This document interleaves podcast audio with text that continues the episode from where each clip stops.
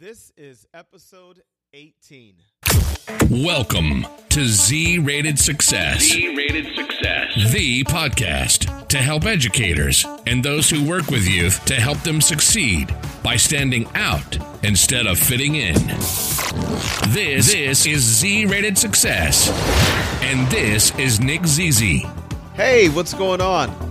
It's another great day. I am super excited about today's episode. It's raining outside, so if you hear the rain, uh, it's actually stormy outside right now. It, kind of similar to how it may be right now in the world of politics with everything that's happening in a political world and uh, the pandemic and everything else that we have going on. It's uh, a bit of a stormy time for us.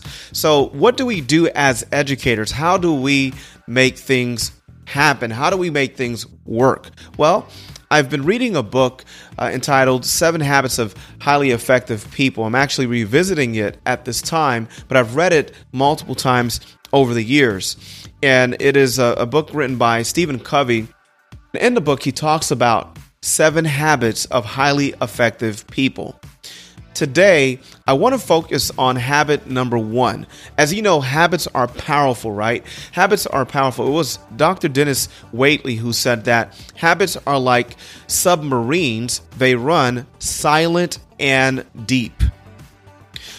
A habit is something that you don't notice, it's something that's there, you know you do it.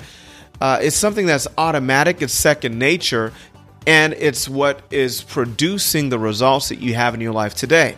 It is what you can say produced the type of lifestyle that you're living today, the habits that you have formed. So, when I look at successful educators, uh, the ones that I've interviewed, the ones that I've met over the years, all of them have this one habit in common, and that is habit number one, which is be proactive. Be proactive. I mean, during a time like this, it can be so easy to be reactive to be reactive to the elections, be reactive to what's happening with with school right now. Whether uh, we should still uh, be in school, should we still go on campus now that there are cases?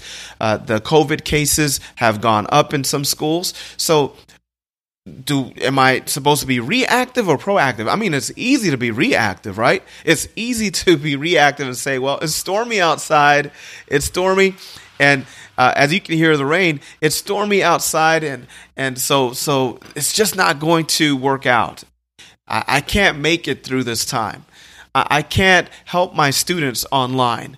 They're saying that is best for schools to reopen, for students to uh, be in the classroom to learn. And, and we know uh, that there, there, there's research, right, and studies that show that students learn better in person than they do online. However, they're saying that a lot of students have fallen behind with online learning. So that's why it is ex- extremely important that uh, schools reopen and stay open uh, for classes. And, and, I get that. I understand that. So, uh, but there's there's a whole lot of other variables in this, a lot of other issues that go along with that. But is again, like I said, it's easy for us to be reactive. But I want to challenge you today to be proactive. Be proactive. Whatever life throws at you, whatever circumstances, whatever challenges you may be facing with uh, in your life right now, whatever challenges you have right now in your life, I challenge you to be proactive. I challenge you to step up. I challenge you to take initiative. And what does that look like? What does that mean? Like to be proactive. See, being proactive means more than taking initiative. It means our behavior is a function of our decisions, not our conditions. So when I am proactive, my behavior is a function of my decision, not my condition, not the conditions around, not the weather outside. Being proactive is responsibility. Response ability. The ability to choose your response the ability to choose your response. So when you look at everything that's happening today in our world, there are things, you know, there are things we have no control over. So why even bother to stress over it? Why even bother to focus on it? right? I'm only, I choose, in fact, I choose to focus on the things that I can control. I choose to focus on how I can help my students when they're in my virtual classroom or in my uh, my classroom at the school. I choose to focus just on them and see how I can help them learn, to see how I can help them grow. So, responsibility, response ability is the ability to choose your response. So, this is what it means to be proactive. So, being proactive again is also to act instead of being acted upon. To act instead of being acted upon. I remember uh, it was last year I I did a uh, presented a, a PD uh, for teachers at a teacher conference, and it, the title of the program that I presented uh, was uh, called "Teach Like a Zebra." And one of the tenets of the program is uh, teaching teachers how to maximize limited resources. And many of the teachers there, when I had asked, how many of you feel like you don't have enough resources, like you you wish you had better textbooks, you wish you had better resources to help your students. And about 99% of the audience raised their hands. And then I began to speak about different ways in which they could maximize uh, their limited resources. And then I left it open and I asked teachers who had done that and who had limited resources but who was who were able to get additional resources by taking initiative by being proactive and one teacher raised her hand one of the teachers that spoke uh, said that she wrote a grant and i said oh grants never thought about that but she said yeah i, I, I write grants and and i'll write a grant and then i'll and I, we'll get an award and then we'll use that money to buy additional uh, resources for our students. And I thought, well, she could have decided to be reactive. She could have said, well, you know, since administration's not doing it, or since administration haven't gotten to it, then um, I'll just wait. Uh, we're just going to have to use these outdated textbooks. I can't do anything about it. I'm just in the classroom. But no, she was proactive. She was thinking about the students in the classroom. How can I, as an educator, as their teacher, they're here with me for, for an hour, uh, three times a week or five times a week. So these students are here with me. How can I show up for them? How can I uh, use what we have or use the skills that I have to to get more of what we need, to get what we need? And that's what she did she wrote grants. So I want you to think about your situation right now. Think about what you're dealing with right now. How can you be proactive? How can you act instead of being acted upon? Here's another example.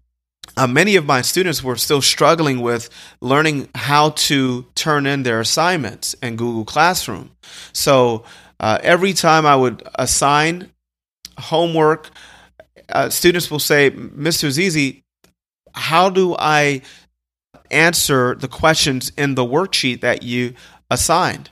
And then I would tell them. And I, I found that I kept doing that over and over and over and over again. Then I said, you know what, uh, class, please let me know. Those of you who are here who who still have ch- challenges with completing your assignments in Google Classroom, let me know.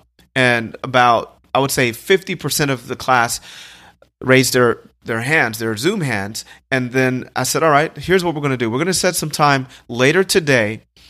And I said, "Everyone who needs help, please come, and I'm going to walk you through this. I'll do a tutorial of how to get through it." How to turn in your assignments, how to complete the uh, worksheets, and so on and so forth two o'clock came around and, and I did a tutorial for the class. Mind you, I did it in a class before. I did two or three tutorials in a class before, but I had a lot of students who were still struggling uh, with learning the technology, learning how to uh, turn their assignments in through Google Classroom. But during that tutorial, we were able to get it done. And then there were other students who still had challenges. Then I met with those students later on that week. But my job as the educator is to make it happen, right? It's our job to make it happen no matter what. Like, make it happen. It is me. It's up to me to make this happen. I remember my interview with Dr. Steve Perry. If you didn't get a chance to listen to that interview, please go back and listen to it. Episode 008. During that interview, uh, Dr. Steve Perry uh, had asked him this question. I said, uh, Some teachers say that, well, we don't have enough resources or we don't have enough help. Uh, parents aren't involved, administration's not helping, and we feel like we're all alone trying to help our students learn and, and do well in school. And and I said, I told him that. I said that's what a lot of educators have shared with me over the years. And I have felt that way many times teaching and working with teens over the years. And he said, Nick, look, when the students are in a classroom, it's you. It's you. I said, well, what if the, the students came and, and they were reading below grade level? He said, no, no, it's still you. It's still up to you to make the students learn, to help them learn, to help them to get on the same page with everyone else. And I said, well, in my mind, I'm thinking, well, that's not fair. What about what about the other, you know, the other school where the student came from? He said, no, no, it's it's you, it's you. As the educator, we have to make this up in our mind. We have to say, look, when the students come to us, doesn't matter what level they're reading, what grade level they're reading on, or whatever it is that they have missed prior to coming to us, it is our job to help them to get caught up to speed and learn. That's our job. And I thought to myself, I said, well, that's a lot more work than uh, I would think most of us would think that we've signed up for, right? We, I thought, well, I'm, I'm signing up to teach seventh graders or eighth graders. That's my job. I'm teaching eighth graders. And that's what I'm going to focus on. I have a student who is reading at the uh, fourth grade level who's in seventh grade. And I was thinking to myself, like, how did you end up in my class? How did this happen? How did, what happened? I mean, how did this happen? So I'm working with their parents. I'm also working with the school to see how we can help bring the student up to speed so that they can learn the concepts that we're teaching, the information that we're teaching in my class. So again, it's up to us, and we, we have to take initiative. We have to act instead of be acted upon. And that's the difference between a reactive educator and a proactive educator. The reactive educator says, There's nothing I can do. I mean, it's just too late. They're too far behind. But the proactive educator says, I can do it. I'll find a way. I can choose a different approach. Whatever the challenge is that you are dealing with right now, I want you to be proactive about it. Like, be proactive. Like, this I'm going to do. Now, if, if a student is way behind, then you may want to speak to administration and say, I don't think the student should be in my class because they're not going to do well. They're not going to do well at all but see what you can do to help bring them up to speed. But if they're way behind, they may have to repeat the grade level or uh, or find a different program that can help them. But again, we must be proactive. We must take initiative and make things happen. And as I come to a close, I want us to think about everything that's happening today in our world. There are many reasons, as I stated earlier, as to why we can be reactive. There are many reasons why we can blame. We can blame administration, we can blame parents, we can blame students, we can blame everybody, right? But instead of blaming, I want us to do what George Bernard Shaw said. He said that people are always blaming circumstances for where they are. I don't believe in circumstances. The people who get on in this world look for the circumstances that they want, and if they can't find them, they create them. If you can't find the circumstances that you want, create them. If you can't find the circumstances that you want, as a proactive educator, as a proactive teacher, if you can't find the circumstances that you want, create them. And that's what it comes to. If I can't find it, if it's not available, I need to create it. I can meet with my students during uh, the weekend on Zoom to help them get caught up. I can find different programs, different resources that we can give to them so that they can learn. Again, if you can't find the circumstances that you want, create them. That's my challenge for you today.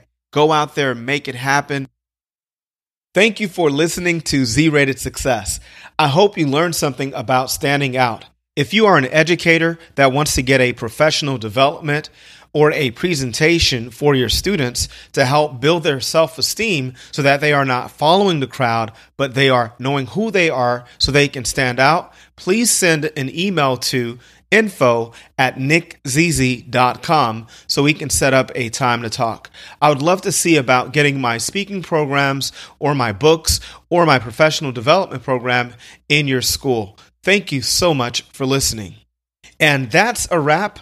I'm your host, Nick Zizi, reminding you today that imitation is limitation. Unleash your zebra. If you've received value from today's podcast, make sure to subscribe and visit zratedsuccess.com for more tips and strategies that will help you stand out instead of fit in. Reminding you today to unleash your zebra. Unleash your zebra.